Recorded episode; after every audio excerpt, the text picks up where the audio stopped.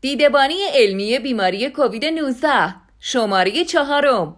مدیریت آب و فاضلاب در دوره شیوع ویروس کرونا.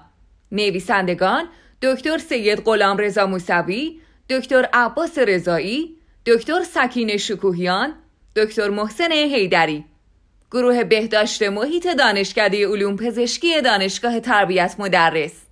من ملیکا توکلی از اینکه در این اپیزود با ما همراه هستین سپاس گذارم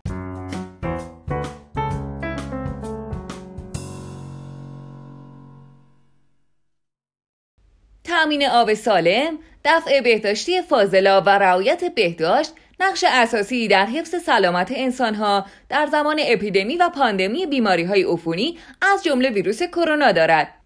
وجود یک دستورالعمل صحیح برای تامین آب آشامیدنی سالم، دفع فاضلاب، رعایت بهداشت و دفع صحیح پسمان در جوامع و نیز در مراکز درمانی بهداشتی نقش مهمی در پیشگیری از انتقال این ویروس به انسان دارد. اگرچه ممکن است کرونا ویروس ها در آب آشامیدنی مقاوم باشند ولی تا کنون در مورد وجود و ماندگاری ویروس کرونا در منابع آب سطحی یا زیرزمینی و یا آب آشامیدنی گزارشی منتشر نشده است. طبق گزارش WHO تا کنون موردی مبنی بر انتقال کرونا ویروس از طریق آب آشامیدنی ثبت نشده. بر این اساس خطر انتقال از طریق آب آشامیدنی ضعیف می باشد با این حال EPA تاکید کرده است که لازم است سیستم های تصفیه آب آشامیدنی گنزودایی را به منظور حذف پاتوژن و ویروس انجام دهند. این فرایند در همه تصفیه خانه های آب انجام می شود. ویروس کرونا جزو ویروس های پوششدار با قشای خارجی شکننده است. لذا در برابر گنزودایی های مانند کلور و اشعه یووی حساس بوده و به راحتی از بین می رود. لذا آب لوله کشی که مرحله گنزدایی از جمله کلورزنی روی آن انجام شده بدون هیچ نگرانی در خصوص ویروس کرونا می تواند مصرف شود. در مناطقی که سیستم تصفیه آب کاملی وجود نداشته باشد، روش های گنزدایی خانگی مانند جوشاندن آب، تابش اشعه خورشید در آبهای فاقد کدورت و کلورزنی قادر به غیر فعالسازی این ویروس است.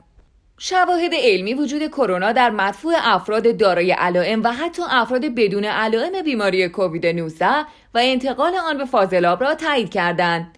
اولین گزارش در مورد وجود سارس تو در فاضلاب انسانی در هلند ارائه شد. در این کشور از 17 فوریه 2020 به بعد نمونه هایی به صورت هفتگی از فاضلاب انسانی فرودگاه شهر آمستردام جمع آوری شد و نمونه ها از چهار روز بعد از اولین مورد ثبت کووید 19 مثبت شناسایی شده در هلند مثبت شدند.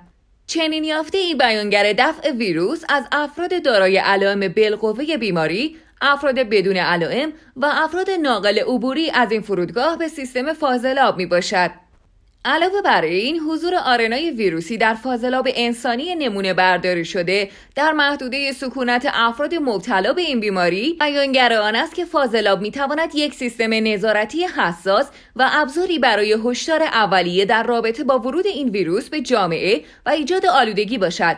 انتقال مدفوعی دهانی کووید 19 در مناطقی که سیستم بهسازی و جمعآوری فاضلاب ضعیفی دارند و ظرفیت تشخیصی آنها محدود باشد می تواند مشکلاتی ایجاد کند. پایش و نظارت بر فاضلاب به خصوص در نواحی با اطلاعات و داده محدود در مورد این بیماری می تواند اطلاعات ارزشمندی به دست دهد. اندازهگیری این ویروس در فاضلاب می تواند ابزاری نظارتی برای ردیابی ورود و چرخش ویروس در جامعه باشد. ویروس موجود در فاضلاب ممکن است به طریق مختلف به انسان منتقل شود و مجدد باعث بروز بیماری در افراد در معرض باشد. یک مطالعه نشان داده که کرونا ویروس در مدفوع قادر است تا سه روز و در آب خام فاقد کلور و فاضلاب بیمارستانی به مدت دو روز در دمای 20 درجه سانتیگراد زنده بماند با این وجود WHO اعلام کرده است که تاکنون مدرکی دال بر انتقال ویروس کرونا از طریق سیستم های فاضلاب با یا بدون تصویه به انسان وجود ندارد. همچنین مدرکی مبتنی بر وجود بیماری کووید 19 در بین کارگران تصویه خانه ها گزارش نشده است. اگرچه سارس تو در فاضلاب شناسایی شده اما خوشبختانه تاکنون شواهد علمی مبنی بر آلودگی ثانویه با این ویروس گزارش نشده است با این حال در سالهای اخیر برخی شواهد در مورد انتقال دیگر ویروس های خانوادی کرونا از طریق فاضلاب گزارش شده است برای نمونه WHO در سال 2003 یک مورد شیوع جدید بیماری سارس را در یک مجتمع مسکونی در هنگ کنگ گزارش کرد. در این مجتمع پنجاه واحدی تعداد 342 مورد قطعی سارس و 42 مورد مرگ رخ داد. علت اصلی چنین اتفاقی نقص در سیستم لوله کشی فاضلاب داخل این ساختمان گزارش شد. استفاده از فاضلاب آلوده به ویروس در آبیاری محصولات کشاورزی به خصوص سبزیجات و انتقال ویروس به انسان از طریق مصرف محصولات کشاورزی آلوده می تواند خطرناک باشد.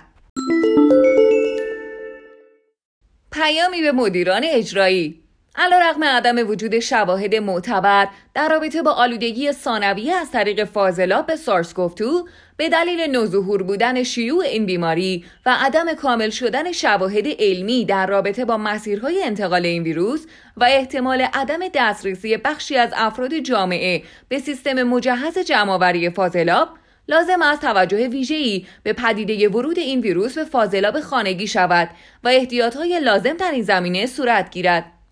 احتمال وجود تراکم بالای ویروس در سیستم لوله کشی فاضلاب بیانگر آن است که این سیستم ها به ویژه در محل هایی با خطر بالای انتقال مانند بیمارستان ها و مراکز مراقبت بهداشتی باید به عنوان مسیر بالقوه انتقال کووید 19 در نظر گرفته شوند.